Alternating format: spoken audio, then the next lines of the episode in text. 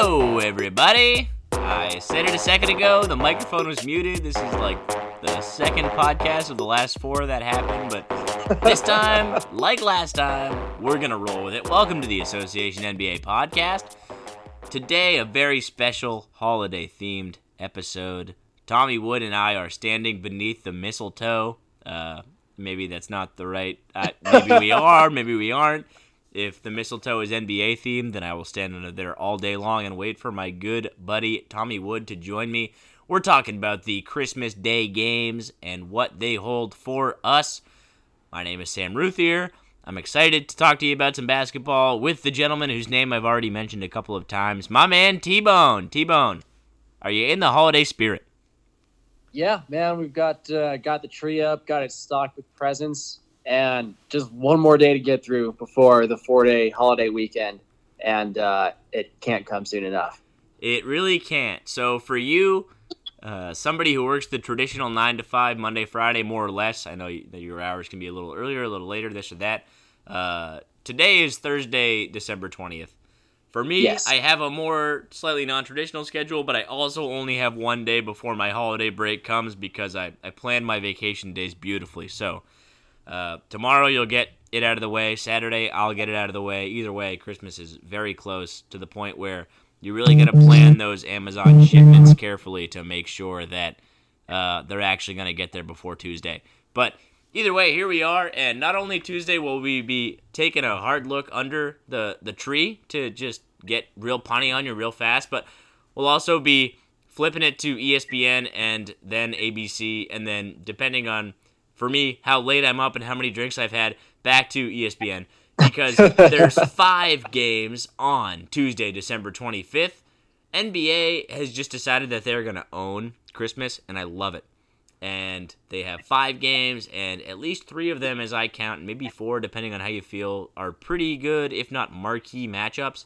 So today we've decided we're just going to devote it to previewing them for you. So you know what to expect, who to watch, what games to watch, and uh, a little wrinkle on my end, at least, if not for yours as well, T Bone. I figure we'll kind of talk about at what point during our Christmas day this game is going to come up and what we might be facing when we're trying to watch this game. But there's a lot to get to.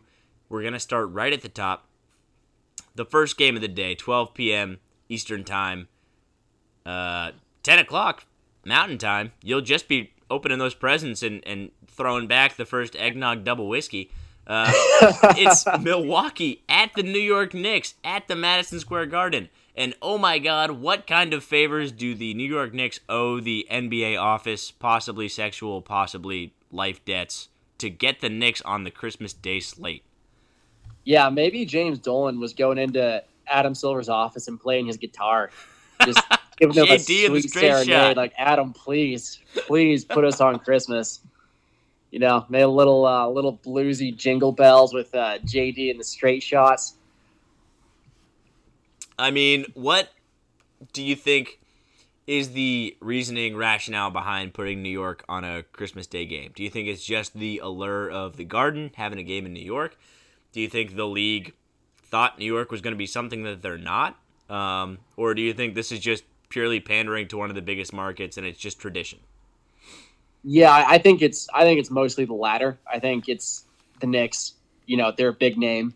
Uh, they're one of the biggest brands in the NBA, and uh, yeah, giving them this game at home, uh, putting it in the Garden, which always inexplicably has a great atmosphere, despite uh, you know how terrible the Knicks have been for uh, seemingly decades now. Uh, yeah, it seems like kind of a ratings ploy um, because I don't think anyone in the NBA office expected the Knicks to be good this year. Um, so when they were when when they were making this schedule, um, you know, you see the like you know the Lakers are on here as well, uh, and I I, uh, I, I imagine the Lakers would have been on here even if they hadn't gotten LeBron James in the offseason. You know, for the same reason the Knicks are are on this schedule. Yep. I I think you're right. I think there's certain teams that are just uh, in a in a position to show up on the marquee, regardless of what the roster looks like. I mean, we've seen, like you just mentioned, the Knicks for several years, and even the Lakers for a fair number of years, still appear in national games, even though their rosters have not deserved it. Um, now, patience paid off at least for the Lakers. Um, for the Knicks, we'll see if if patient does pay off next year when uh, supposedly Kevin Durant should be calling. Uh, or or people just get bored and speculate, which is probably what that is. But either way, um, we have what we have, and what we have are the Milwaukee Bucks, who thankfully are one of the best teams in the NBA this year, playing the Knicks, who, like you just mentioned, like we just spent some time talking about, are very bad. They're nine and twenty-four. They're one of the worst teams, not just in the Eastern Conference, but in the league. But Milwaukee is only a game and a half out of first place. They're 21 and 9. They feature the presumptive MVP candidate in Giannis Antetokounmpo. What kind of things will you be looking for player wise, matchup wise, when this game is on as you're enjoying your third, fourth cup of coffee on Christmas Day? Uh, I mean, really, it's it's going to be a Christmas feast for Giannis because the Knicks have absolutely nobody who is capable of even slowing him down. Um, you know, you just look at this roster and it's just, you know, they, they pretty much play below average defenders at every position. Um, and there's nobody, you know, at the point of attack or uh, in help defense who is uh, going to be able to come meet him at the rim. And I think he's going to have a monster game. Poor Mitchell Robinson and Kevin Knox are about to be embarrassed in a serious way because they're both in a position where they kind of have to be playing significant minutes right now. This roster without Kristaps Porzingis is just a little light on the front court. So those guys are going to be out there and they're going to get embarrassed because in terms of size alone, they're going to be, if not matched up against Giannis, um, they're going to end up meeting him at the rim. So yeah, and I like Mitchell Robinson as a defensive prospect quite a bit. Uh-huh. Um, but you know, he's and I think he's actually had a pretty good defensive season for for a rookie. Yeah. Um, but uh, he's been hurt um, for the past couple. Missed their game against uh, Philadelphia. Yep. And uh, so we don't we don't know if he's going to be back for Christmas. Um, and if he's not, uh, with him out, good God, the uh, yeah, the Knicks lately have been starting a front court of Enes Kanter and Noah Vonleh. Oh, um, that's just uh, that's strong. Yeah, that's that's that's rough. At least you know, at least Enes can go in there and get some offensive rebounds and, and talk mad shit. Um, but but that's about the best they can expect from that. Um, you know, this is this has been a pretty they thing thing about the Knicks this year is they have been feistier than you know I would have expected. Um, you know, I think part of that you know has to do with with David Fizdale actually coming in and you know giving them a real uh, you know a real identity uh, you know that they just did not have under uh, Jeff Hornacek.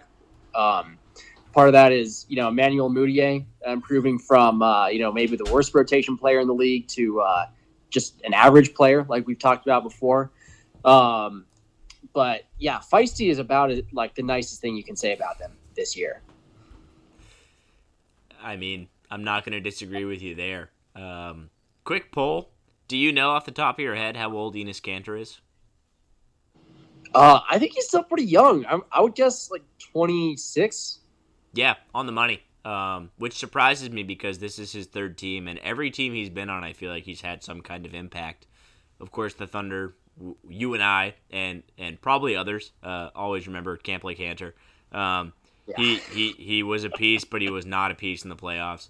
Uh, the Jazz, I mean, he had an identity as well, and I guess that's probably where he got drafted. I honestly don't know off the top of my head. Yeah, yeah. They took him third overall, actually. And what? N- yeah, I think not a lot of people remember he was committed to Kentucky for under John Calipari, um, but I think there were eligibility issues because he had already played professionally in Turkey, so he ended up sitting that season out.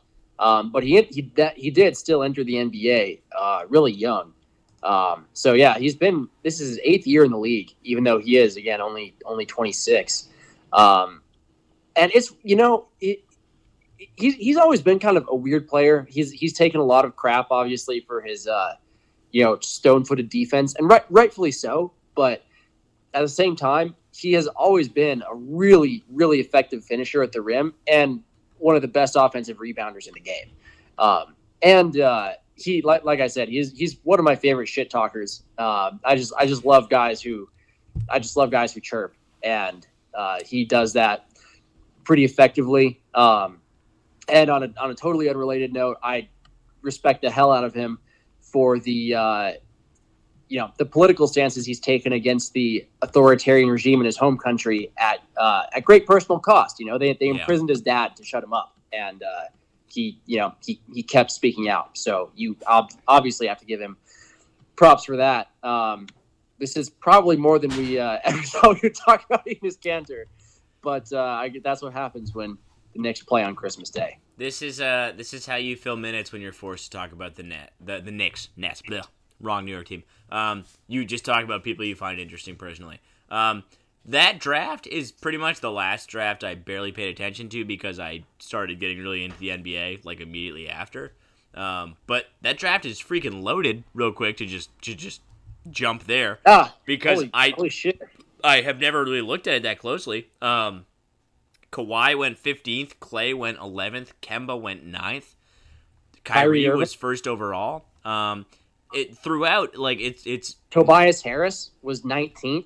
nary a full on like like Uh, miss. Like Yeah, ev- Mir- everybody plays Nikola good Mirotic. minutes. Mirotic, Tristan Thompson, who hasn't lived Jimmy up Butler. to fourth overall.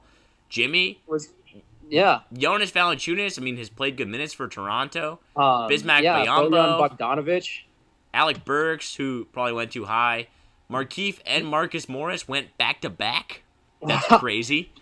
Uh, E'Twaun Moore, 55th overall. Whoa! Oh my and god! Uh, and Isaiah Thomas, Kenneth Faried. Mr. Irrelevant. That's that. Yeah, that's a that's a wow. I'm glad you mentioned that because this is I did not realize how loaded this draft was either. My Uh, favorite player, Reggie Jackson.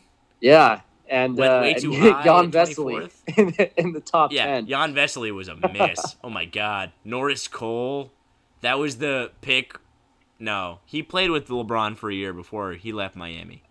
Yeah, I was gonna say that was Yeah. the Connecticut pick, but the Connecticut pick was uh fucking Shabazz. Shabazz Napier. Yeah, Jimmer Fredette going one pick before Klay Thompson. Oh my that, god, Jimmer. That that didn't age well. Jimmer was part of the reason I started to like basketball. I'm not gonna lie to you. That's the truth. You know I own a Jimmer jersey. Chandler Parsons in the second round. Nick Vucevic, This is a crazy didn't- and- draft. Iman Shumpert as well. Just a lot of solid players. All right, T Bone, we gotta Wow. we gotta bring it back in. We lost a couple uh, listeners. All right. Uh, so besides the fact that Giannis is just gonna dominate and possibly drop 60, is there anything else you're looking for in this Milwaukee New York Knicks game? Um, you know, and again, uh, I think Brooke Lopez uh, could is also a guy who I'd be looking to have a big game. Yeah. Uh, you know, Giannis's pick and roll or pick and pop partner because Lopez does very little rolling these days. Um, but again, when you have, uh, you know, a when you're playing Enes Kanter at center, he's just not equipped to get out there and cover a guy like Brooke Lopez, who's been bombing from you know 28 feet this year. Um, so I, you know, and even even when a center can get out and contest him, Lopez is so tall and he has a seven foot six wingspan. Um, he's so long and he has such a high release on his jumper. It's just impossible to to get a good contest on him. And he's just he's really made himself into an elite three point shooter. Um, you know, Jonathan Tjarks of the Ringer had a great article about it today where he highlighted just some of the ridiculous difficulty of some of the attempts Lopez is taking. I mean, he takes a lot of step back threes. He takes the those sidestep threes where a guy will come uh, to close out on him and he'll pump fake and take his one dribble to the side and then and then fire away. Um, it's it's really impressive, and for a guy who has never look, been the most, uh, he, he's never just looked you know fleetest on his feet. He's never you know really had a lot of uh, really uh, just a lot of craft or, or swiftness to him to be able to pull off dribble moves like that is is really impressive. Um, so uh, he's another guy I would think could have a really big game on Christmas. It's wild to see him taking almost seven three pointers a game. That's just nothing. Like, I mean, he was an all star and one of the most valuable centers in the league. Unfortunately, just as like a, a trade piece for a while because the Nets just hung on to him. But um, to see him transition his game to that is crazy, and especially you mentioned like the step backs, like high degree of difficulty shots. That's just really cool, and it's something that we've seen with him, with Al Horford, with Marcus Gasol. these guys have embraced this era of stretching the floor, and they're just so skilled that they're able to pull it off. And they've transitioned mid career to being Yeah. able to make these shots, not just with nobody around, but with a hand in their face, on the move, not just set, getting the ball right in their perfect spot. It's really cool, and it's especially awesome to see Brooke Lopez leave the Lakers and not be at the value you would hope he would be as somebody who was really highly valued at his position just a couple years earlier. Uh, catch on with Milwaukee and show his skills off in more ways than one. And something tells me his next contract is going to be worth a lot more than this one. Yeah, yeah, they they got him for a steal at, at three point three million. It's crazy. I mean, he came into the league as, as a pure post up guy. Yeah. Uh, he didn't even make a three until his seventh season. Um, Holy shit.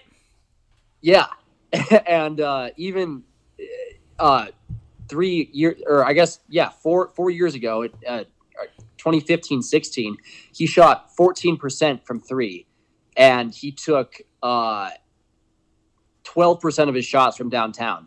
The next year, his last year in Brooklyn, he took uh, 33% of his shots from downtown and he shot 35% and then his uh, it jumped up to 41% of his shots were three pointers last year. He made again 35% and now 70% of his shots are threes.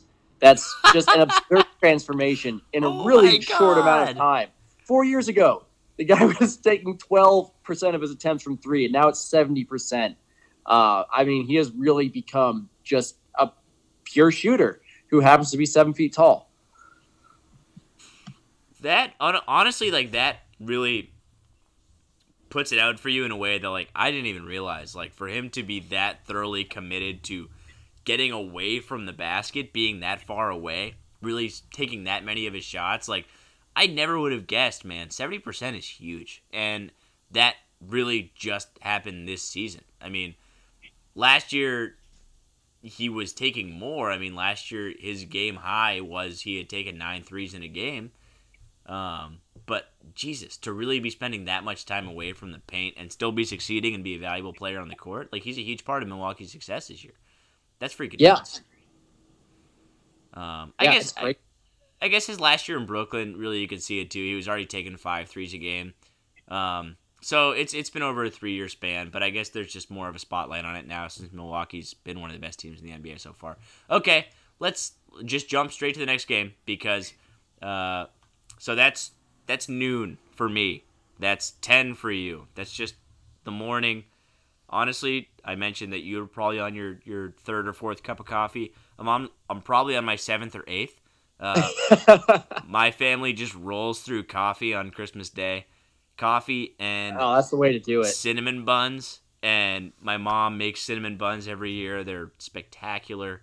I wake up to a cinnamon bun and several cups of coffee, and then I eat more cinnamon buns and and I drink several more cups of coffee, and then I'm just wired on sugar and caffeine. And then it's the early afternoon, and I have no idea what to do myself with myself. But this year, I do know what to do. I will turn on the Oklahoma City at Houston game because that's a pretty good matchup. That's first of all one of the best teams in the NBA. Actually, uh, Oklahoma City Thunder have one of the better records. They've been playing really well lately. Paul George has been playing perhaps the best basketball of his career. Um, and Houston has turned it around. They've been playing really well lately. Uh, I think they have a bit of a win streak. I don't know the exact total off the top of my head. I think it's four or five games.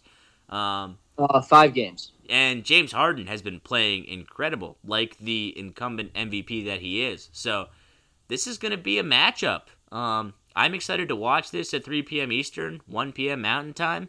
Um, I I'm guessing you are as well. What are you looking forward to about this matchup?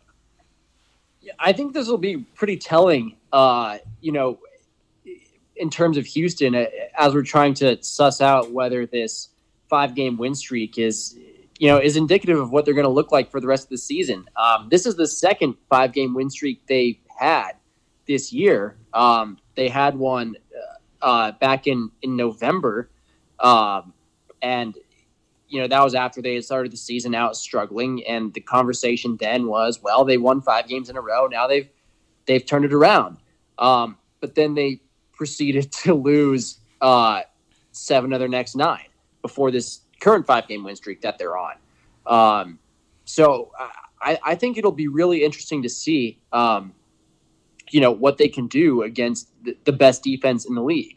Now, and, and this this current win streak they're on, it has been against really solid competition. I mean, they they've beaten uh, Portland, the Lakers, uh, Memphis, the Jazz, and and Washington. So that maybe that last one not so solid. Well, I but, mean, all potentially playoff teams, right? Like Washington could still sneak in the playoffs in the East.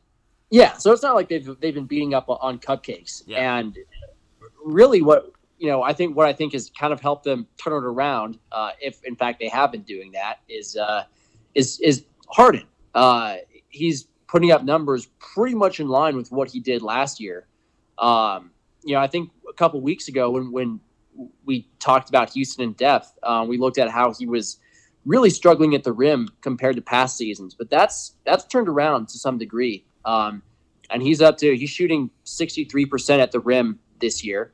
Um, and he's taking his normal ridiculous uh, degree of difficulty threes, and he's making them at a at a higher clip than he did in the past. He's up to 37% on threes. He'd been down down in like the you know 34 35% range for for a, a couple years. So that's that's helping them out. I mean, he's getting to the line 10 times a game, shooting 85% on free throws. Um, but I, I'm really interested to see what he does just against these this armada of long, athletic, and tenacious defenders that Houston can throw at them, or excuse me, that, that Oklahoma City can throw at him. Because, um, you know, Oklahoma City might be better equipped than any other team in the league to, you know, to deal with a, a an offense like Houston's that just tries to engineer switches and, uh, you know, exploit one-on-one matchups because there's no weak link in this starting lineup. I mean, even Steven Adams is a capable switch defender. I mean, Russell Westbrook is probably the, the, the weakest point there. Uh, but he certainly tries really hard in on ball defense situations. So uh, even calling him a weakness is uh, is a bit of a stretch. So I, I think this is I think this is going to be a really interesting matchup. what are you looking forward to about this one? First of all, anytime I get the chance to watch Steven Adams, I'm pumped. Uh, he's honestly one of my favorite players in the league. Uh, I hope one day he becomes an all star because I think he's deserving of it. I think it would be awesome to see, hear all of the quotes he would have on Media Day. Um, and I just think that he is way more important a part of the Thunder's success, not just this year, but the past few years, than anyone can honestly give credit because as much as you can see it in, in the stats, you see it more in just watching this team. Um, he's very adaptable. I mean, he's a huge center and he needs to be close to the paint, but at the same time, like he's shown to be effective playing around Russell Westbrook, which plenty of players have not shown to be. Um, so just to be able to do that, period, is a, a, mark of being adaptable, but especially not just being able to do it, but to do it to the degree where it, clearly you're one of the best players of your position in the league, which I think he is. Um, shows even more how he's able to shine given the the parameters that he's within. So really, like I have plenty of points to make about this matchup, but I could not help myself but just to go into the Steven Adams pitch. Maybe it's because Aquaman's coming out soon and he kind of looks like Jason Momoa. Whatever the reason is, that's it. Oh yeah, so much. They're pretty much doppelgangers. yeah, exactly. Um, beyond that, though, I'm interested to see Houston go up against uh, you mentioned they haven't played slouches. They've played some decent teams, but OKC has been one of the toasts of the league so far. They're playing really well. They're 20 and 10.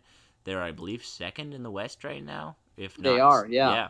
Which the West is full of really good teams, um, who are all playing quite well for the most part. So, especially when OKC started, I believe 0 and 4 to be there they now. Did. Um, that's freaking nuts. That tells you they've been playing really well for most of the season, especially since Russ came back.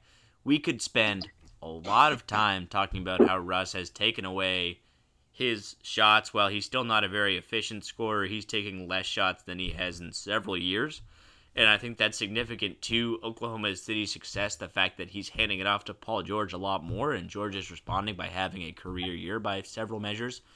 Um, ultimately, I'm just excited to see two good teams go head to head, and I'm curious to see what Chris Paul brings to the table because in many ways he's kind of taking uh, that step towards regression that has been covered in several places, and we've talked about a little bit because we talked about the Rockets a lot last time. Um, but he's taking fewer threes than he was last year. Um, he's making less. He's taking fewer free throws and making less. Um, he's perhaps just doing less. Um, and I don't know if if maybe that's just what it's going to be. Period. Or if uh, I guess he's taking technically exactly the same amount of three free throws. He's still attempting 3.8 as it was last year. So maybe that's incorrect for me to say. But um, I'm waiting to see if maybe he's just just you know pumping the gas before he full throttles into the season and he's trying to find a better way to get to the playoffs because I think that could be something that we're just not considering the fact that he's gotten injured in the playoffs so many times. Maybe he's just considering maybe there's a better way for me to get to game 7 of the Western Conference Finals and play instead of watching my team miss a historic amount of three pointers and lose. You know, is, is that, am I crazy or like is that possibly something? I, I hope that's what it is because yeah. it would suck if if you know this is the if this is it for Chris Paul as you know a superstar level player. Um, I am worried though. Um, you know he's playing 34 minutes a game this year, um, which is pretty much in line with what he did last year yep. When he was overworked to the point of blowing out his hamstring in the playoffs. Um, you know, the whole the goal for the Rockets this year was to you know avoid putting Chris Paul in that scenario, you know, so he could save it for the playoffs. And you know, may, maybe he is he is doing that, and that's why we've seen this this decrease in production. Um, you know, he's still only shooting uh, 41% or 42% from the field. Um, you know, I again, I, I really hope that you know he's just saving it so he can turn it up at some point. Um, but you also have to consider that maybe he's not. Um, you know, he is 33, and that's right around the age where point guards his size kind of start to lose it, and uh, it just it just sucks if that's if that's the case because uh, you know it sucks for him because he was so close last year to to getting to the promised land, um, and it sucks for the Rockets because they signed him to this massive contract, thinking that you know they probably thing that they probably had, uh, you know, one or two years left of superstar level Chris Paul before the contract turned into an albatross. Um, and if that's not the case, and if he's just, if the decline is starting now instead of at age 34 or 35, then the Rockets are dealing with, you know, four years of, of, you know, one of the worst contracts in the NBA. Um, but yeah, I, I think it's still too early to to write off Chris Paul. Like it's still too early to write off the Rockets. Um, you know, and because at the end of the day, they have James Harden, who is an MVP. Uh, you know, Eric Gordon has still is still only shooting thirty percent from three. Um, I think it's conceivable that he could turn it around at some point this season too. You know, that's just re- way below where he's been for his entire career up until this point. Um, and yeah, I, I just don't believe that Eric Gordon is only going to shoot 30% uh, for uh, from three for an entire season. Um, you know, Clint Capela has, I think, been having a down year. He hasn't been as effective defensively as he was last year. Um, you know, so I think I, I think all of these guys are performing worse than what they would expect it to be based on what they've done in their careers. So the idea that, that they could all turn it around is, is pretty, you know, pretty realistic in my opinion. Really, the only two guys on this team who have been playing to expectation have been PJ Tucker and, and Harden. Uh, you know, Tucker's been awesome. He's shooting 42% from three. Uh, Kirk Goldsberry had a cool graphic today yeah. on ESPN the where threes. Tucker is 54% from the right corner. It's really ridiculous. Better than anyone else in the NBA yeah. from the right corner. Um, you know, so he's he's been great, but again, he's playing 35 minutes a game. That's that's the one. You know, as as much as I think all of these guys from Houston can turn it around, the one thing that worries me is they still have absolutely no depth, um, and their most important players are all playing a ton of minutes, and I just don't know how long that can sustain if they want to make another deep playoff run. No, it's it's worth asking because last year they had a bit more depth and still it bit them in the ass when it came to the deep playoff rounds. Yeah, so with less depth, they really miss year. Ryan Anderson right now. Like I, I shut up, really? Yeah, I mean he was he was really good for them in the regular season. I mean, because he would be playing, he would just be playing regular minutes yeah. and hitting threes, and you know he had stayed healthy uh, relatively in his time in Houston. Um, you know they basically brought in Melo to replace Anderson, and Melo's off the team now. Um, you know, and in Anderson's place, they're relying on Gary Clark and Danuel House and you know Michael Carter Williams, Isaiah Hartenstein, just uh, you know all these guys who aren't as good, and you know the no. two players who they got for uh, you know Ryan Anderson, Marquese Chriss, and Brandon Knight have, have barely played. Um, so they basically traded a valuable regular season rotation player for you know and got nothing back. You think by now, more than a third into the season, that if you even remotely believed in Marquese Chriss or Brandon Knight, that they'd be getting at least 10 minutes a game, at least eighth man minutes a game. But they're not. I mean, they're barely playing, and when they play, they barely shoot. They don't really do much. Um, they kind of sucks. Yeah. And They've combined to play 79 minutes this season. Jesus. I mean, yeah. Is Marquese Chriss like that washed? Like, are you kidding me? The dude is 21 and he really can't just show enough effort to just play like effort minutes for an athlete. Yeah, I mean he, that dude has a crazy vertical for a guy his size. You'd think that he could at least come in and catch lobs from two of the best passers in NBA history, uh, but apparently not. And and maybe part of it is you know Mike D'Antoni loves you know historically loves playing short rotations, but but I don't know, man. Um, you know, they just really like, excuse me, like seven through fifteen on this team is just not not good. We'll see what changes. You know, we uh, January's coming up, and and already we've had some interesting trade situations in the league. But January's when things really start. Uh, the gloves come off, so to speak. A lot of pieces start flying around, and Daryl's never never shy to change things up. No. Um, especially right now. I mean, the whole back half of the roster, you could move all those guys, and not only would Harden and Paul not blink, they probably wouldn't even notice. So I think you could do that and really show up with uh, some players that can actually contribute and not just be token pieces when you're either blowing a team out in a win or getting blown out, which right now the way the roster looks either are equal as likely, equally as likely. Um, with that yeah. said, with us just just shitting on the back half of Houston's roster, uh, who do you think wins this game? Uh, I think OKC. I think they're uh, yeah, they're, they're deeper. Um, they just have athletes all over the court. Uh, they have solid defenders all over the court, and their uh, excuse me, their their defense. Uh, you know, they're they're they're deep enough that their defense doesn't really drop off. Uh, you know, when when they go into their bench and when they're playing their backups. Um, and you know, I think, and that that's where I think they have the big advantage over Houston is just in their depth. You know, ha- the luxury of bringing Dennis Schroeder off the bench. Uh, you know, having having guys like Alex Abrines who can hit shots. Uh, you know, Nerlens Noel. Um, you know, Hamidou Diallo. I mean, they're this this this team is really stacked, and they're, they're right about where we thought they would be coming into the season. I mean, they are just an absolute terror on defense. Um, you know, what one last note on Houston. I wonder if, you know, with Cleve, like when we talk when we talk about them improving their team, I think it's going to be hard because there are so many teams in the West that are in it. There aren't going to be a lot of sellers at the trade deadline or yeah. a lot of teams that are looking to buy guys out um, because there are so many teams that think they can make a playoff push. Um, but I do wonder, uh, you know, Cleveland is completely out of it, obviously, and they have two guys on that roster, uh, two wings in David Nwaba and Cedi Osman, who I think could really help a lot of these teams in the West. A team team like uh, New Orleans that desperately needs a defensive forward, or a team like Houston that just needs bodies.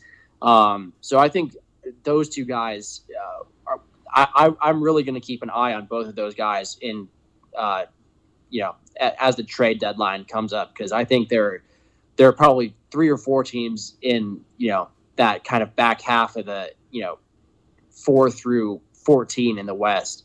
Um, I, th- I think they could really help a lot of those teams. Well, another team that I think needs to come up because basically every team in the West except for Phoenix is is trying to make the playoffs right now.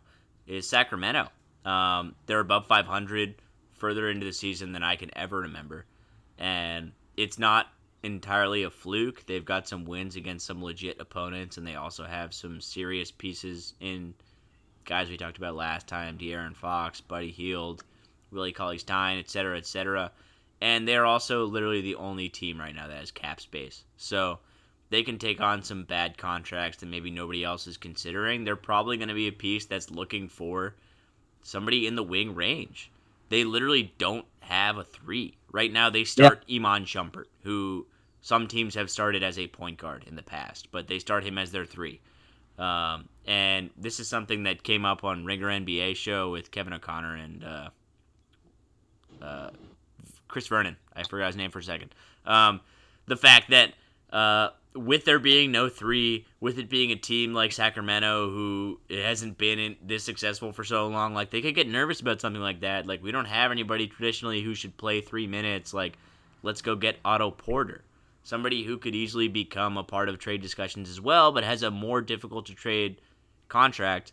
Well, Sacramento's a team that could take that contract on no problem because they literally have cap space that no other team can even sniff at.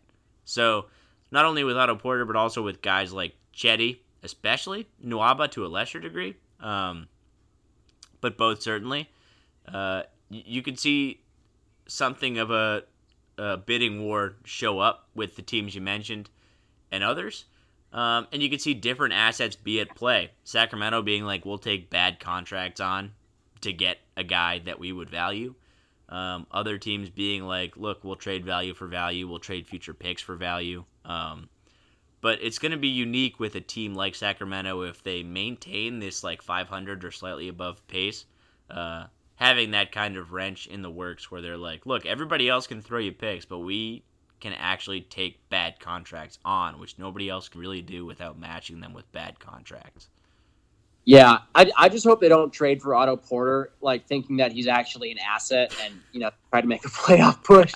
Um, they might, yeah, dude. Like, fucking I'm. I'm terrified they would do something like that, um, and just completely give give themselves a, a ceiling that uh, you know that that they wouldn't have if they if they didn't take on long term money like that. Um, but yeah, they're. I, I, I hope they play it smart because now that they're fun and they've got you know a guy as awesome as De'Aaron Fox running the show, who's just turning into a legit star. Um, I I just hope they don't ruin it. By the way, he turned 21 today. Wow! Well, happy birthday, De'Aaron. Go get wasted, buddy. I'm sure um, he never has before. Uh, yeah, right. He's never he's never had a beer. Honestly, maybe he hasn't. I mean, he's so good at basketball. Maybe he literally singularly was devoted to it in a way that neither of us could ever really comprehend. Um, either way, so you said OKC. Um, I realized that it would make for a better podcast if I like vehemently disagreed with you and was like, "No, Houston." Um, but I kind of think OKC would will probably win this game too. Maybe Harden's like, "Oh, it's Christmas. Maybe I can win the MVP again," and he puts up like sixty and like like quadruple travels his way to like a corner three from the paint or something. But uh, chances are OKC wins with depth. Uh, I'm 100% with you on that, regardless of what the podcast ratings tell me. So we're on to the next game. It's a really good game. I'm really fucking excited for this game. It's 5:30 p.m. Eastern Time. Just to tell you what's going on in my world, uh, I'm definitely cracking a beer by now because after 5 p.m uh, you can do whatever the fuck you want. But I'm also probably uh, squeezing in the the girlfriend part of of holidays because I'll go visit Allie's family, spend some time with them, uh, exchange presents and so forth, and uh, we all usually gift pretty well, so that'll be fun as well. But that's my part of the day. I'll be on the road, and the Christmas roads are delightfully empty, so I enjoy that as well. But T Bone, what's happening for you at 3:30 Mountain Time on Christmas. 3:30 Mountain Time. I'll probably be rolling back into into my house after having a nice Christmas brunch and uh, getting ready to sip on some whiskey. As one does. And Philadelphia at Boston. Do you think this is the best game of Christmas Day, or am I just hopelessly Boston biased? No, I, I think it is. I mean, you've got two of the top teams in the East and two two of the more compelling teams in the NBA. Um, just with you know the you know everything everything that goes on around them, the you know the way they play, how good they are, and um, you know just the off court machinations. Um, you know the idea that they're both trying to set themselves up uh, to be the NBA power for the foreseeable future. Um, and yeah, I'm I'm I'm really excited, um, especially after the way the playoffs went last year. I I love it anytime these teams play. I think it's going to be a really really fun game. Me too, man. Um, obviously, we know the major players on Philadelphia. You've got Ben Simmons, Joel Embiid, and Jimmy Butler. Uh, over on Boston, we've got Kyrie Irving, Jayson Tatum. Uh, and whatever third guy decides to step up for that particular game, Al Horford, uh, Gordon Hayward sometimes, Jaylen Brown even less sometimes, Marcus Morris a little more sometimes, uh, and Marcus Smart sometimes hits the most threes of anybody. So either way, uh, a lot of talent on either side. What matchups are you going to be looking for come this Tuesday? The one for me is uh, well, I guess kind of assuming that Al Horford uh, plays again. He he did not play uh, on the Wednesday night game against Phoenix, uh, but Horford versus Embiid is fascinating to me, and it's because you know last year. Uh, you know, Embiid was absolutely unstoppable throughout the regular season and in the first round of the playoffs. And then Horford, despite giving up a lot of size and and strength, uh, did a really good job of defending him in the second round of the playoffs. And uh, the way Horford plays offensively with his three point shooting ability, with his ability to pick and pop, um, he's exactly the type of center that Joel Embiid has a lot of trouble guarding. Um, so it's just it's just kind of it, I, I, just I like that matchup because you know and if the Sixers are gonna be the team they think they can be, and and you know that's a, a title contender, Embiid is going to have to find some way to at least contain those stretch bigs because you know un- unlike teams like uh, you know Golden State or or Cleveland Philly can't afford to go small because Embiid is their best player and it's not even close. They can't take him off the court um, you know because he's getting stretched out and uh, giving up pick and pop threes. So Embiid's just going to have to find a way to handle those matchups and um, so yeah, I, I love watching him play against guys like Horford because uh, I want to see if he's going to be able to do that. Comparing the Christmas Day matchups, um, last year Horford played pretty shitty on Christmas. He had 12 points and seven rebounds. Last year, Embiid kicked the shit out of the Knicks. Um, it to Horford's credit, he was playing Washington, which wasn't quite as dysfunctional as they are this year. Uh, Embiid had like 25 and 16 or something. Let me. Where's the exact date? Uh, yeah, 25 and 16. That is literally what he had. Um, but you can't just take the day and isolate it from the team. Um, I think that's the perfect matchup to highlight. Uh, the front court's going to be a huge battle in this game, especially considering that Aron Baynes just broke his hand last night. He's going to be out for at least a month, and the four to six weeks timetable means he's probably out until end of January, early February. So, not only are we looking at Al, For- Al Horford playing presumably heavy minutes if he's good to go, uh, that means that we're throwing the rookie into the fray because the next guy after Horford with Baynes out is Robert Williams, who played admirably against Anthony Davis about a week ago. Even though Davis put up 40 points, Williams blocked him a couple times, which everybody was really excited about. But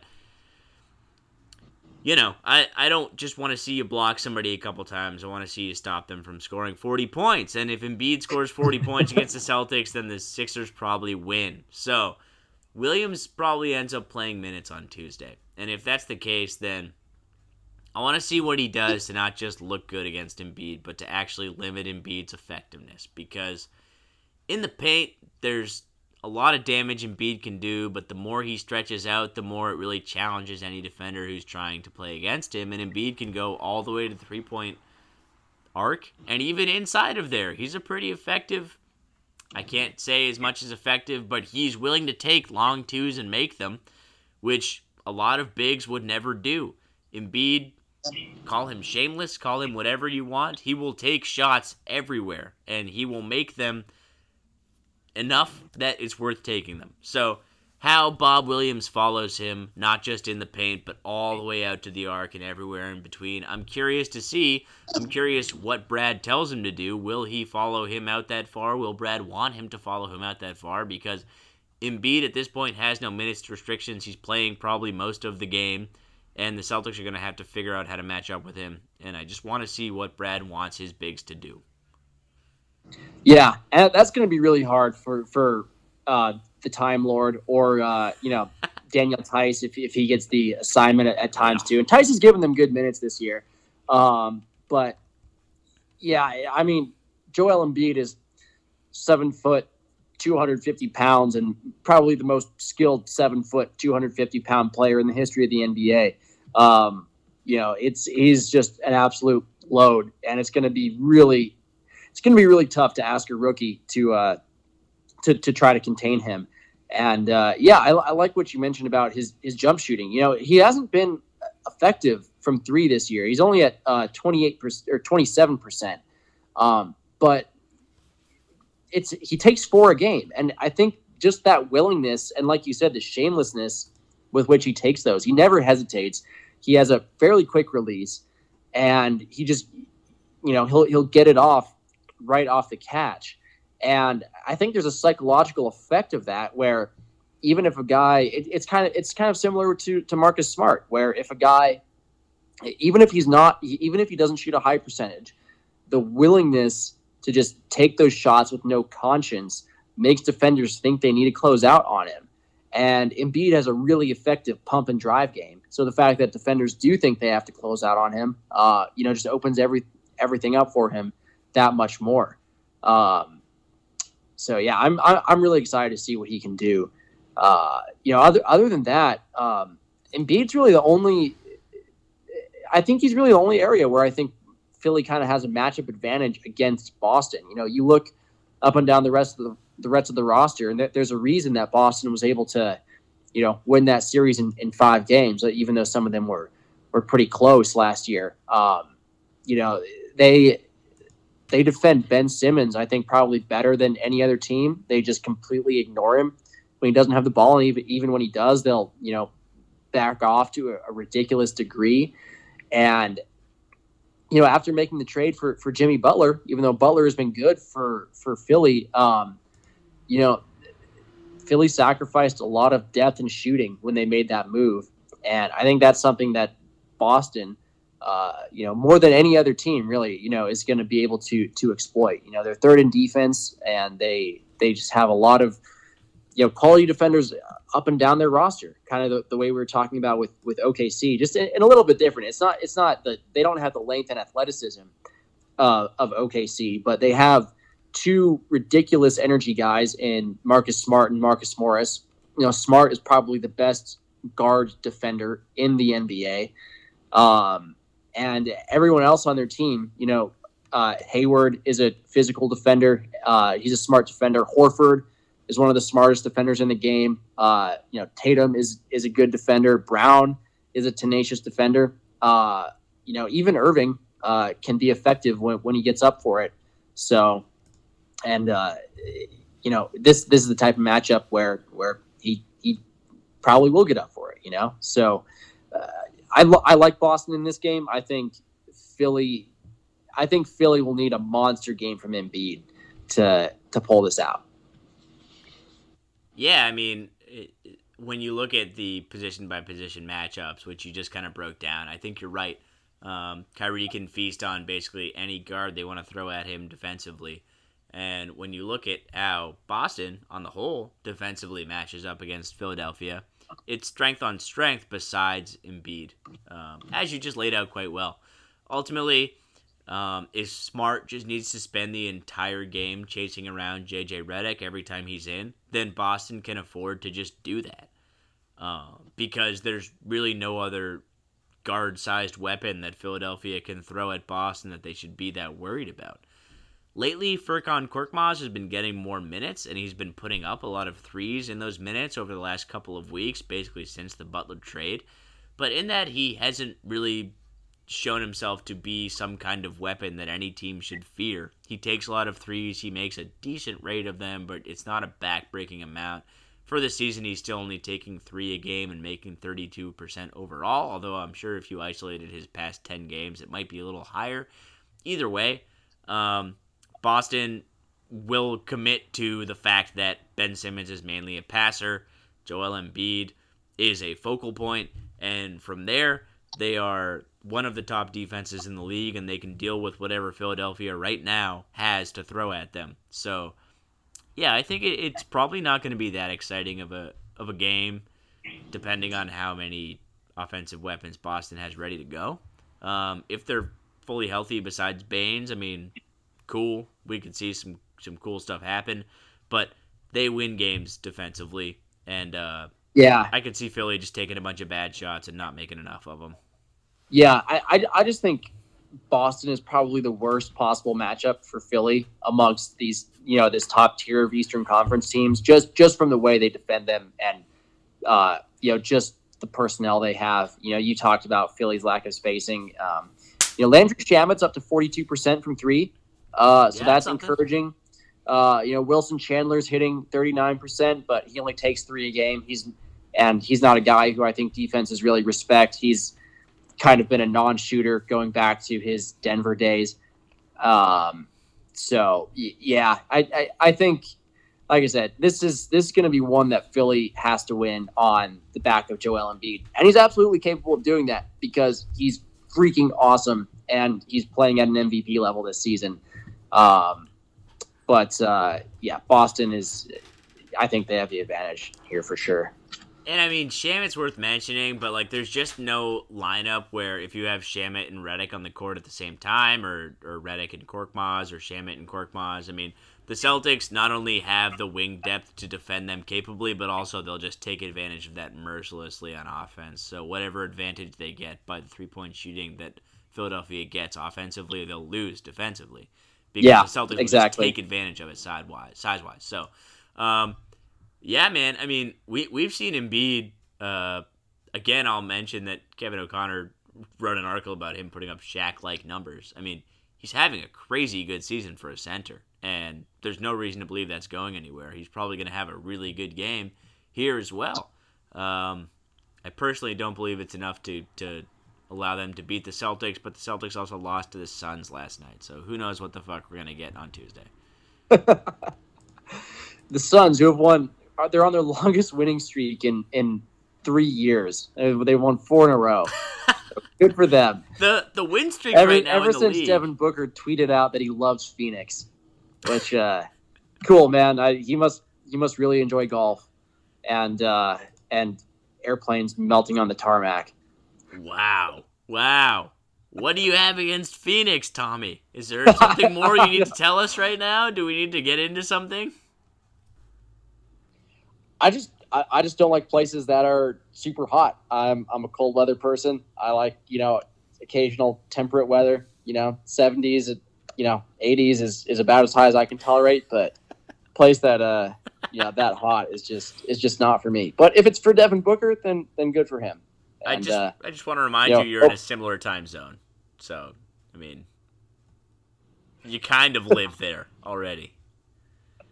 Yeah, it's it's getting there, man. It's been. I mean, we've had days on days of, of 50 plus degree weather here in, in Colorado, which is pretty unusual for for this time of year. Especially considering the last time we podcasted, you had gotten the day off early because it had been so cold. To to make that jump back is uh, especially uh, odd. Yeah, it's it's been weird, but but not unwelcome. And and if you want to make sure that win streaks mean anything, while Houston has a four game win streak, the Brooklyn Nets have a seven game win streak, and they re-signed Spencer Dinwiddie. Go Buffs! Um, so besides the Rockets, the best win streaks in the league are held by two of the teams that have the worst records over the past three years. So interesting year, I guess. It is kind of fun that this year is a little more surprising than the last couple. Um, Golden State doesn't quite own the number one seed yet, and maybe they'll have to battle for it for most of the season. Um, but just the fact that they're not there, for me at least, kind of allows you to pay attention to more of the league in, in a way that's a little different than the last couple of years. Um, does that hold any significance for you? Not them not being in the one seed, especially considering the Nuggets are in the one seed right now. Yeah, I mean, I think for like the past two years, you know, where, where last year it was it was Houston that was that came out and just dominated and uh, took control of the Western Conference from uh, you know pretty early on. Uh, yeah, it does make things more compelling um, because it, it, you automatically start to wonder if that team is a legitimate challenger to, to Golden State yeah. and their their dominance in the West. Um, especially this, I mean, last year, eh, you know, Houston had James Harden, an MVP candidate, and they traded for Chris Paul. So we knew we knew they were going to be awesome. Uh, I mean, I think a lot of people thought Denver was going to be great this year too. I, a lot of people picked them to make the playoffs, certainly, but uh, I don't know how many people saw them uh, being the best team in the West, um, especially after you're not having made the playoffs since 2013. Um, but yeah, it, it, it, makes things much more interesting. Uh, you know, especially with the way Denver's been able to do it uh, with how short-handed they are. It's it's really impressive for them to be racking up uh, the kind of wins. You know, beating Toronto, OKC, Memphis uh, when they're down three starters. It's it's uh, it's absurd, but they've been killing it. Yeah, that is bizarre that they've been playing not the lineups you would think would consider would con- constitute the best Denver Nuggets. But despite that, they still have some serious results. Um, yeah, and you know this year the the Plumlee Jokic combina- front court combination has been really effective. They've they've defended at a high level with with those two guys out there, and uh, you know their defense. It's you know it, it's really it's held through through 30 games of the season, and you know it you saw it in that game against Toronto. Um, you know that they won a couple days ago, where they had an off game offensively, but you know, they held Toronto to 86 points, and uh, you know that's not something they were able to do in years past. Is you know win when their offense wasn't clicking. Um, but this year they found something, and they've been able to sustain it with Paul Millsap off the court. Um, you know, which, makes all this even more impressive. Yeah, it seems you know last year losing Millsap to so much of the year to injury caused them to stumble a bit to the expectations that we held them to. This year, they're ready for it, perhaps because of how much time they had to spend last year without him and returning largely the same roster. Uh, those guys know what it's like to play without him on the court, and Jokic and Plumlee have played a bunch of minutes together already, so they know how to suit each other best. Whereas uh, last year, coming into the season, your ideal top roster has Plumlee far down the bench with uh, Jokic and Millsap playing a bunch of minutes together. This year, you can still perform at a high level with Jokic and Plumlee, um, which is cool. And yeah. Juancho has been playing great as well. Uh, yeah, he's been cool awesome. Torrey Craig has provided really good energy. Monte yep. Morris has been a revelation at backup point guard. Um, you know, yeah, but really, it, it's it's Jokic, and he seems like he's been in the best shape of his career. Um, and I think that's been a, a, as big a boon to Denver's defense as, uh, as anything. Um, and he's been able to maintain this aggressive style of pick and roll defense. Um, you know, despite that, I, I don't know. I, I, wouldn't, if I were a coach, that's not the defense I would think to play uh, for a center with a center with Jokic's physical tools. Um, and clearly, that's kind of what Mike Malone thought too, because for the past several years, you know, he'd been dropping Jokic back uh, in pick and roll. This year, he decided to, to change it up, and and it's worked. Uh, yeah, I, think you know Jokic has gotten in better shape, but he's also, I mean, he's he's long enough and he's smart enough to where uh, he really can get up there and disrupt things. He can he knows where you know the ball handler is going to be looking to pass. He knows where the roll man is going to be looking to go. And he's been able to, you know, get in passing lanes and, and muck things up. And, uh, you know, he's big and long enough to where when he hedges, he, he can really deny a lot of passing angles to, to the ball handler. So, yeah, I mean, th- this is obviously the best defensive season of his career, and, and it's been it, it makes me, you know, think it, it, it's encouraging to me because it makes me think that maybe he could, you know, sustain this and, and improve upon it. Um, you know, whereas in years past, his his defensive ability has has been a question mark. That's huge, man. To have him not be a defensive liability or even a defensive nothing, but hold his own and then some. Um, because literally, you look at it right now, he leads the team in points, assists, rebounds, and steals. I mean, he does everything. And yeah. to also be a plus for you on the defensive end, I mean, that's not just a best player on the team, that's best player on a possible NBA Finals team. Um, yeah, I mean Dan Dan Devine of of the Ringer wrote an article a couple days ago making the MVP case for Nikola Jokic, um, and I yeah I think certainly this year he's absolutely an All Star. I think absolutely All NBA. Um, it's yeah he's he's been fantastic. Uh, I mean there's there's no there's no way around it. I mean he's you know Bill Simmons just came out with his uh, trade value column and he had Jokic in the uh, highest tier I think in the top ten, uh, and rightfully so he's just absolutely been killing it. He's he's you know impossible to compare, hard to describe. He's one of a kind, um, and he's not even playing on Christmas Day. Um, we have two more. we have two more games to get to. We've already surpassed an hour, so let's try to slide these guys in here. Um, according to ESPN, this is the most expensive ticket of the matchup in terms of trying to get the lowest price. Uh, it's Los Angeles at Golden State. The Warriors host LeBron and the Lakers, which still feels a little weird to say. But uh, what are you looking forward to with this matchup, Tommy? Man, this is uh, this one's just going to be a lot of fun. I'm looking forward to a high paced game with a ton of points scored and just a lot of, you know, a lot of ridiculous offensive feats from LeBron James, Steph Curry, Kevin Durant. You know, I mean, this is this is awesome. This is LeBron James versus you know his biggest rival of the past half decade, and it's yeah, it's going to be really exciting. Feels like a straight up track meet for sure. Couple teams both trying to show off on national TV. Uh, the versatility they have and how many different ways they can score and and bombing away. You know, I expect to see a lot of threes from Curry, a lot of threes from LeBron, and you know probably Klay and Durant as well. I just expect to see a high scoring game.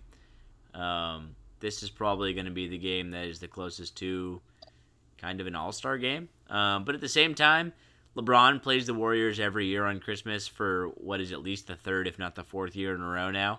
Um, he seems to take it seriously and he wants to win.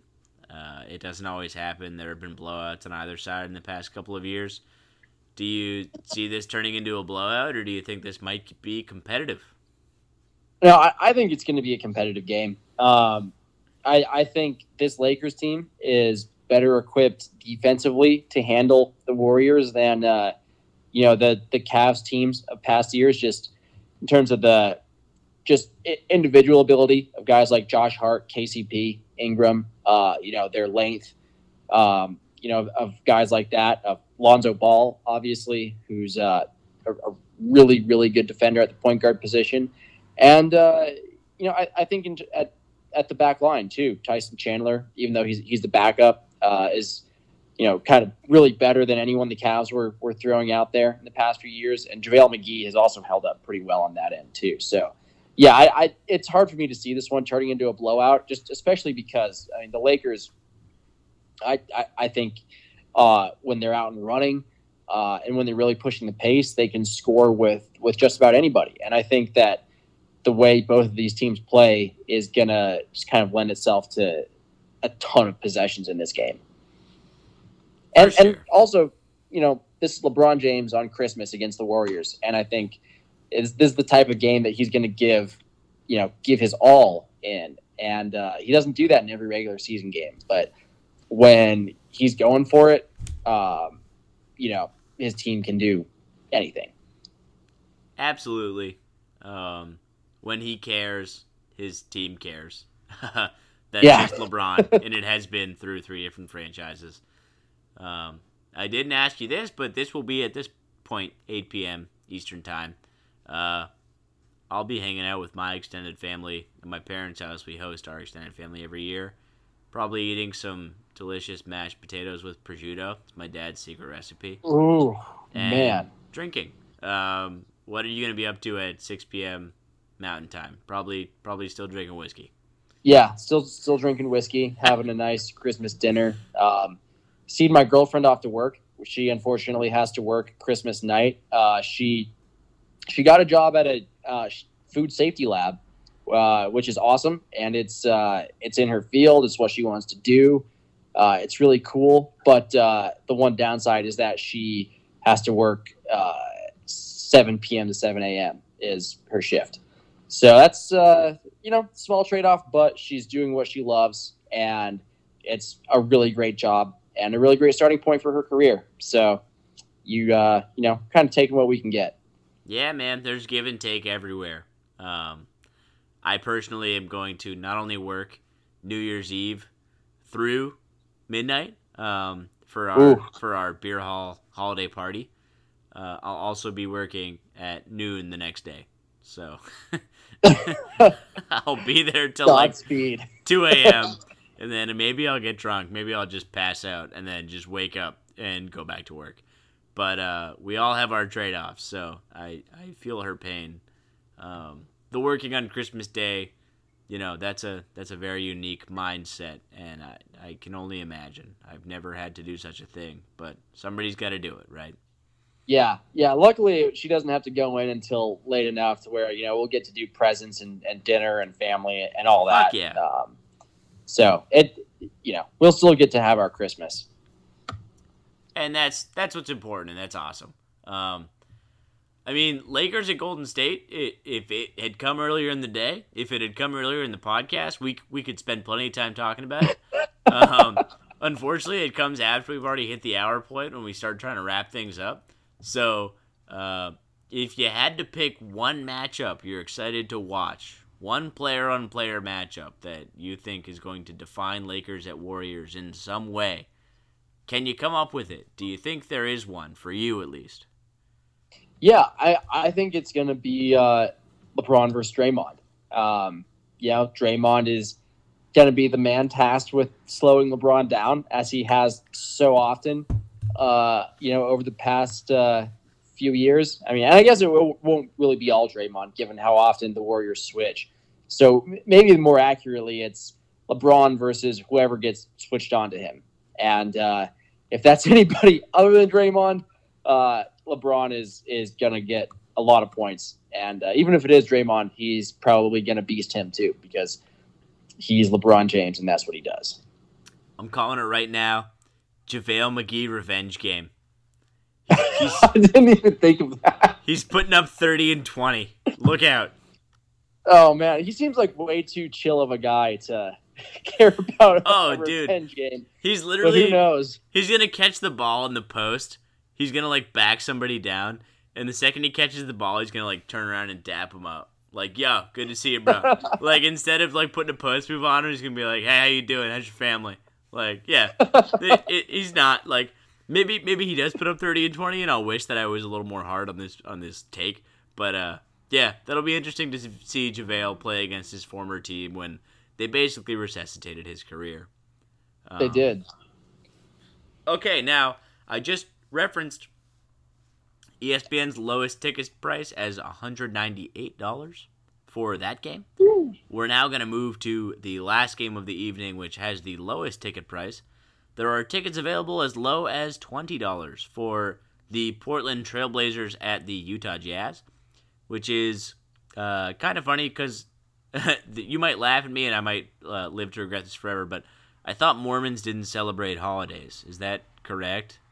That is, those are Jehovah's Witnesses Ah, that don't fuck. celebrate holidays. That's different? More, more, yes, Mormons do. So right. it, it makes sense that there would not be a lot of people in Salt Lake City going to watch basketball on Christmas Day. They're big on Jehovah?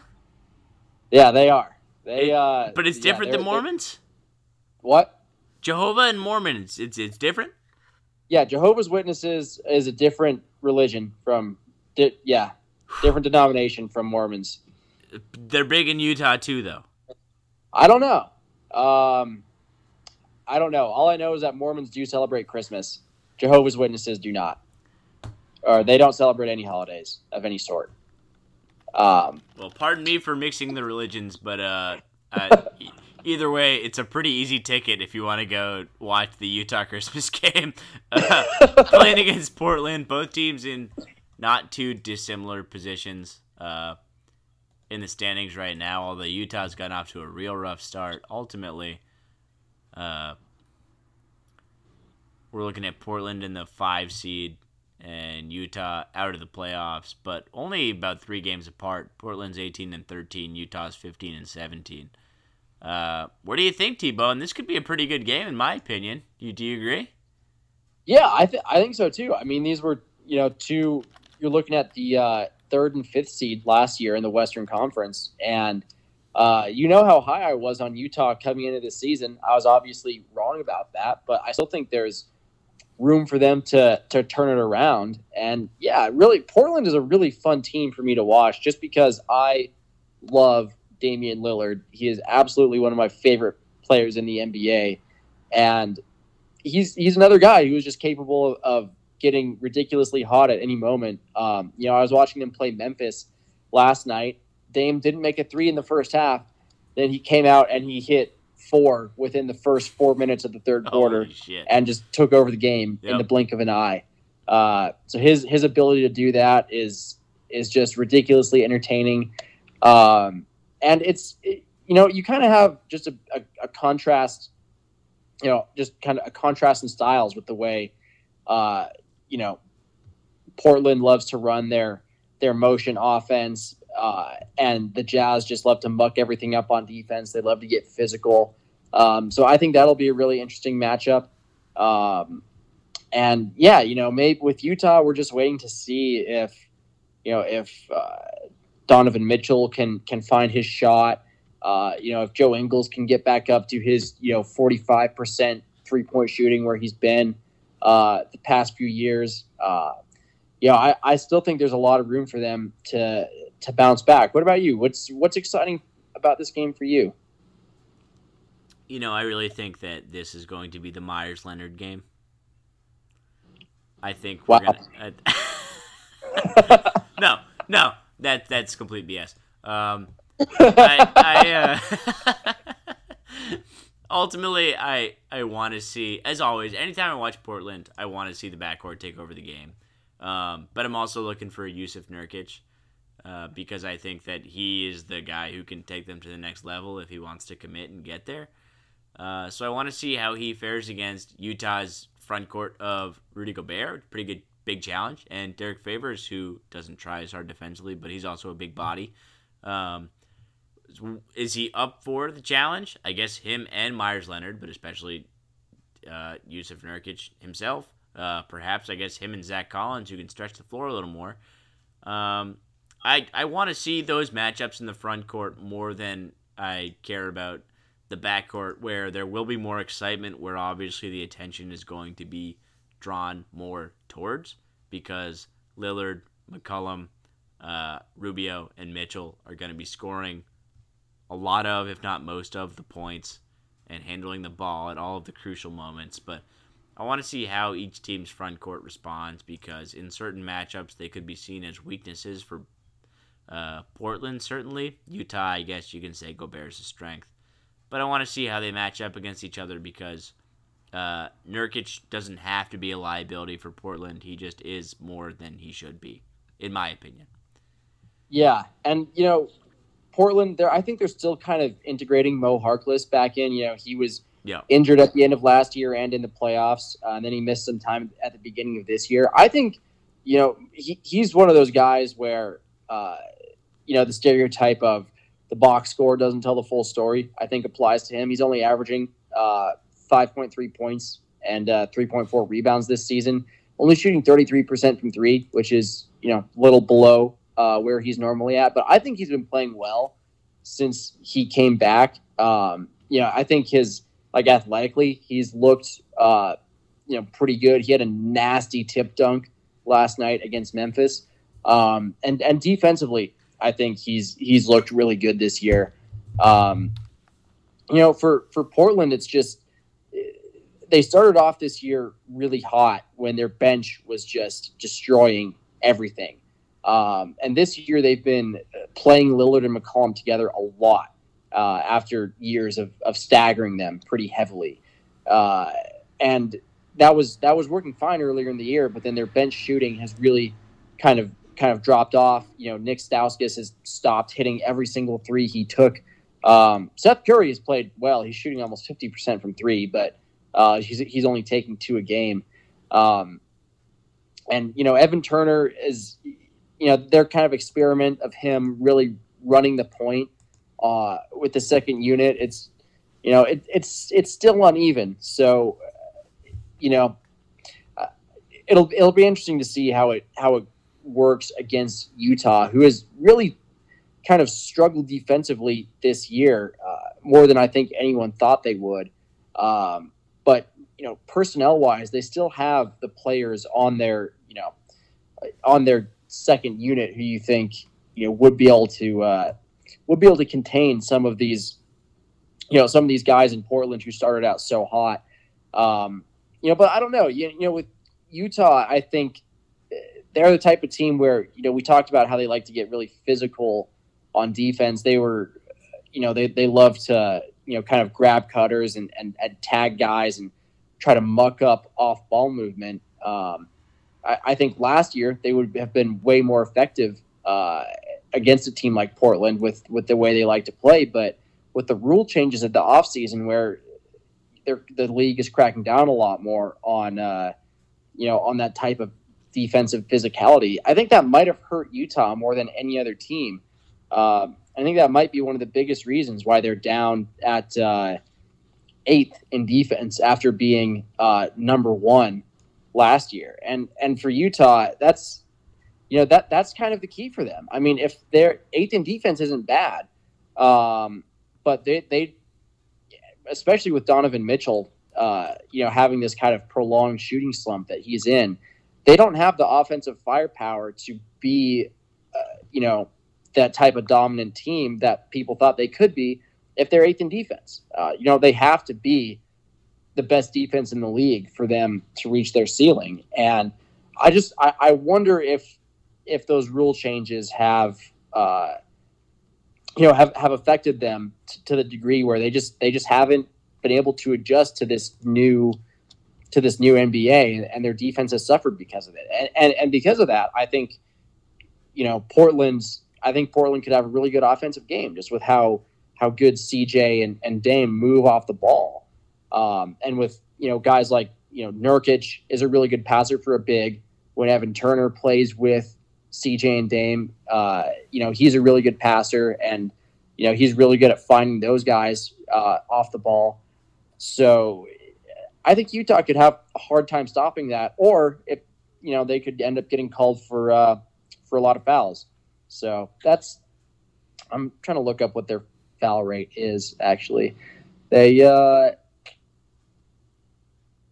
yeah they they're they're about average in terms of uh, free throws allowed on defense. They're they're 13th in the league, um, which again for them is they were one of the best for years. They were one of the best teams in the league at defending without fouling. Um, so I, you know, that that that makes me wonder if there is something to this whole, uh, you know, to these rule changes of really affecting them. I mean, I'll tell you what, man, I buy all the way in because a team like that, it's really cool last year to have the story of Donovan Mitchell come in and be a focal point and be the guy who can lead you.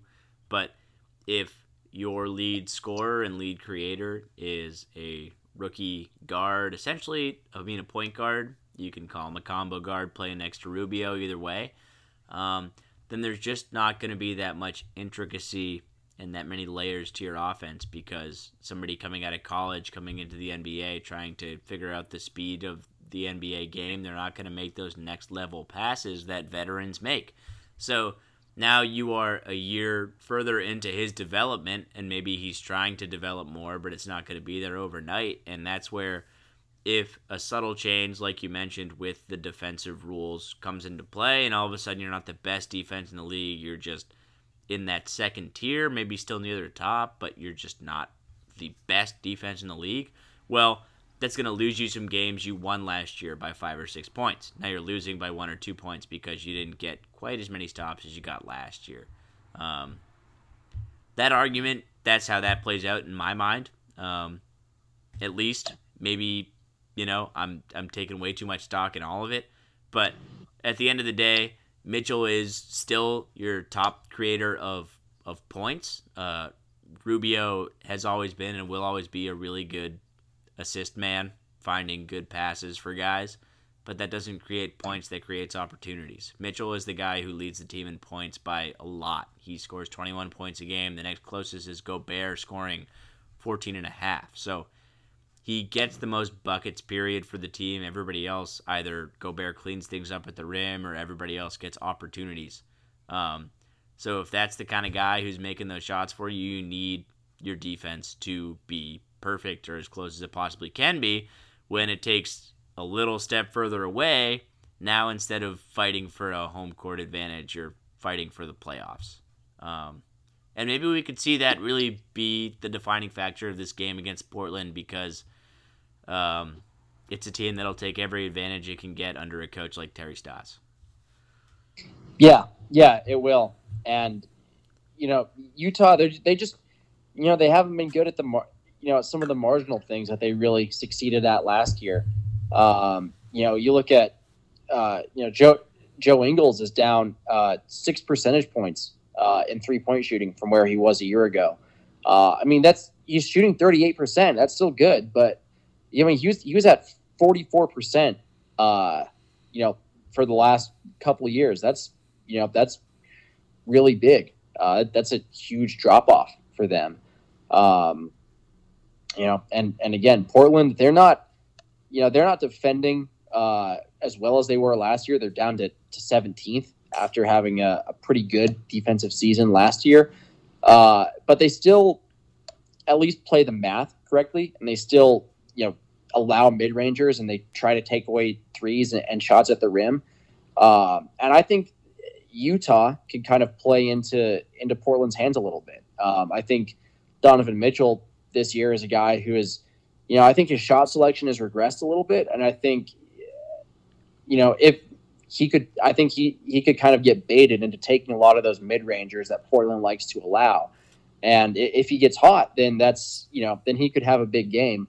Um, but he's he's struggled a little bit with that this year and trying to find that balance between uh, distributing and and getting his own shots.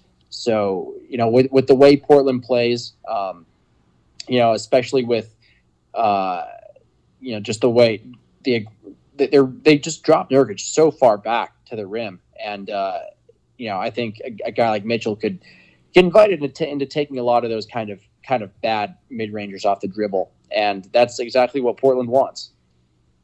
It's something you can imagine Portland making a focal point where you see Mitchell take a lot of shots, potentially score a good amount of points, but still you find Utah trying to climb into the game, trying to stay competitive, where Portland has so many more options that uh, they can throw it at Utah, who still has a great defense, but may not have as many answers for. One more thing I think is just worth noting is that Utah is still trying to transition from uh, the Alex Burks, the Alec Burks minutes to the Kyle Korver minutes, where sure you're getting more three point shooting, but it, it comes at the expense of a guy who's ten years older and not nearly as athletic. Period even if he's, you know, Burks wasn't that great defensively, but Kyle Korver's a, a definite net negative defensively. Yeah, and uh, and Burks, you know, he he gave them some good shot creation. Uh, he's really good with the ball in his hands. He, you know, he's pretty good at, at blowing by his man and getting to the rim. Um, and he was he's obviously not a Korver level shooter, but he's still a good shooter. Um, so yeah, I think Korver might fit in better with Utah's system, just since they do like to share the ball so much and move, you know, move bodies and and really have a lot of guys touch the ball on a given possession.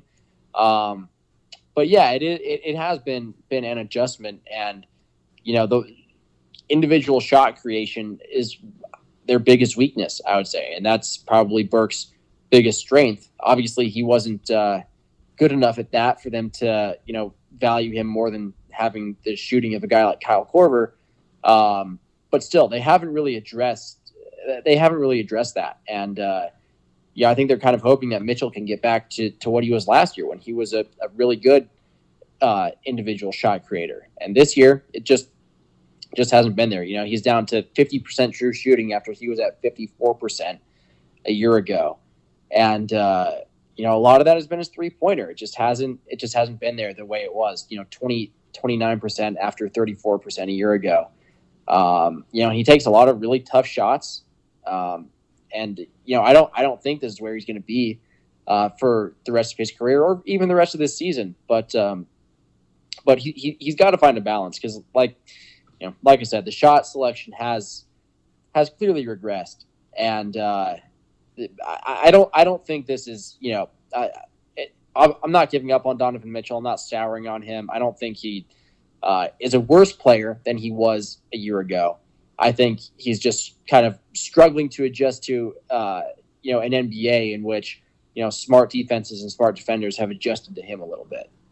But I, I, I think he'll I think he'll get there e- even this season. But uh, and, and, last year too. I mean, he uh, started off pretty slowly, and he didn't really, uh, you know, play his way into the rookie of the year conversation until you know later in the year when the Jazz really turned it up. Um, and they've faced a murderous schedule this year so far. Um, they've look, I'm looking at it right now. They've only they've played 20 road games and 12 home games. So, you know, there there are some things that would indicate uh, they could turn this around. You know, with everything else we've talked about, the the poor shooting from Ingles and and Mitchell, and you know, and it, you know, integrating Korver even further. Um, but yeah, it's uh, it's it's been a disappointing year, and I've eaten a a big helping of crow over this team that I thought was going to win sixty games. I mean, I think that schedule tells you a lot. They're going to spend a lot more time shooting on their home rims, uh, and that's going to help a fair amount getting those guys back to the numbers they were looking at last year. Also, just in general, um, when someone like Mitchell has such a strong rookie year and they're really motivated to come out and have a great year the following year. I'm sure he's trying to add a lot of stuff to his game that doesn't come that easily, and he's probably forcing some things that he didn't do last year that uh, not only come unnaturally to him, but show and come at lower percentages, be it shots, be it passes, be it you know what have you. Literally just just uh, looks, literally just trying to get more into the pick and roll trying to play off screens more, things like that. Um, which I don't honestly have any stats for, but just having seen enough guys go from their rookie year to their sophomore year and try to improve on things they were bad at, that means trying things they were bad at more. That means not necessarily seeing improvement, but uh, yeah. it's there. It's just not in the statistics. Yeah, I mean, I, I just pulled up his uh, shooting profile from on b-ball reference. He's taking uh, fewer shots at the rim. More, he's at last year. He took 26 percent of his shots at the rim. Uh, he's down to 19 percent this year. Hmm. Um, he's up to let me see, uh, basically 34 percent of his, uh, or really, yeah, 40 percent. Excuse me, yeah, 40 percent of his shots come from the mid range, um, which is also up from last year. Uh, he's down to 36% of his shots from three from 40% last year. Um, and again, yeah, the, the, the jump shot just hasn't been falling. Um, and he takes, uh, he's taking a lot more of his threes off the dribble. Uh, last year, uh, 60, uh, or excuse me, 35% of his, th- of his threes off the dribble. This year, 48% uh, off the dribble. So he's been doing a lot more by himself.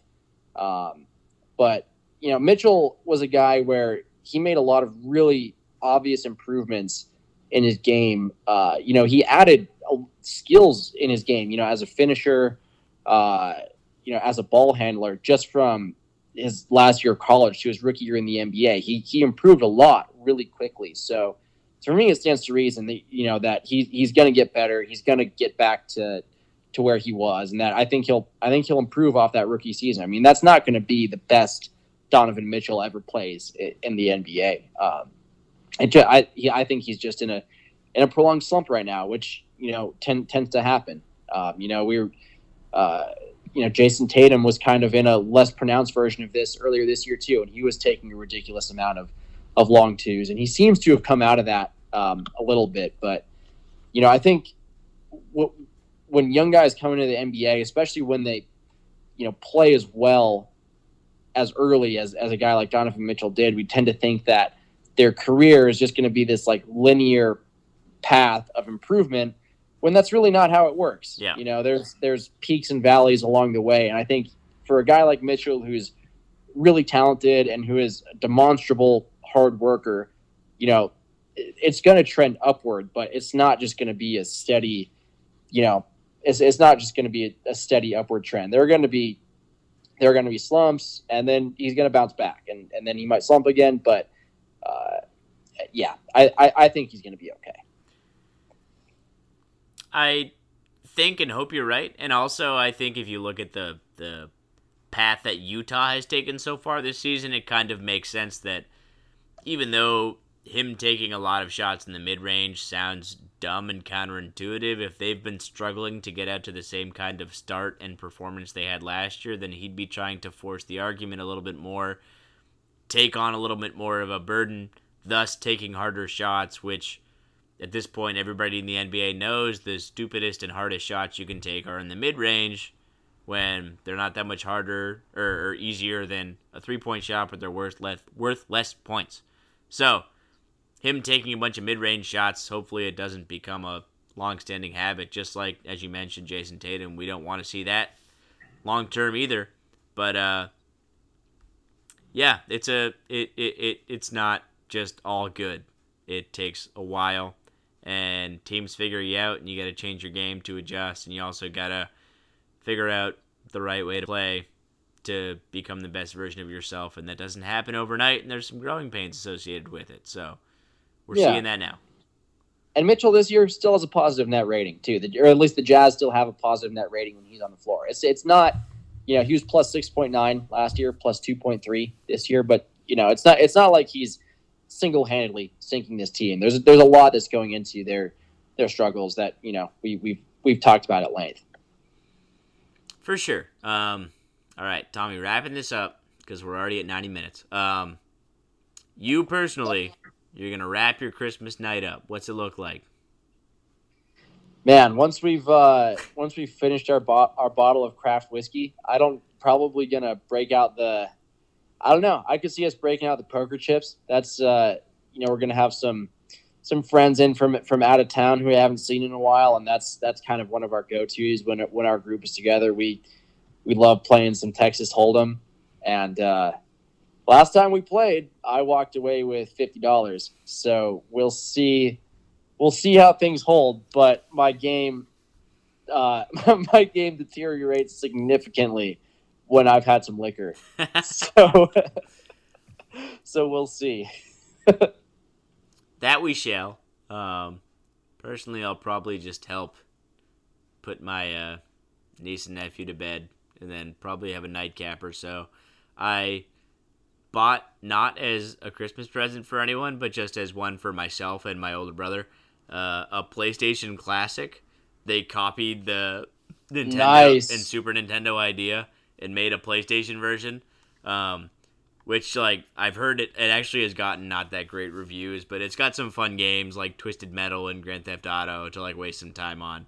So I wouldn't be surprised if we crack a couple, you know, bottles of some pretty high ABV beer and just sit back and, and enjoy that. Um, but overall, I I had some point I wanted to bring up, but I, I can't remember it. But what I what I what I do remember is I wanted to thank everybody who's listened for now an hour and a half to listening to our podcast and uh, for listening, I guess, all year because if you've listened this far, it's definitely not the first one you've listened to. But uh, whether you like it or not, we're going to come back in 2019 and we get a lot more NBA to cover. Uh, Tommy, any any last notes for really uh, uh, not just the pod, but the year at large? No, just echoing everything you said. Thanks to everybody who's who's put up with the our our ramblings about this league that we all love. Yep. Uh, and yeah, have a Merry Christmas or a Happy Hanukkah or Kwanzaa or none of the above. If you don't celebrate any of those, just have a you know ha- happy time in general. And thanks for listening. Yeah, honestly and sincerely, thank you everybody for listening. Enjoy the holiday season. We'll be back. We'll have more steaming hot NBA takes or just fact based NBA observations. Whatever it may be, uh, we'll be back. So thank you. Uh, and we will catch up with y'all soon. Goodbye.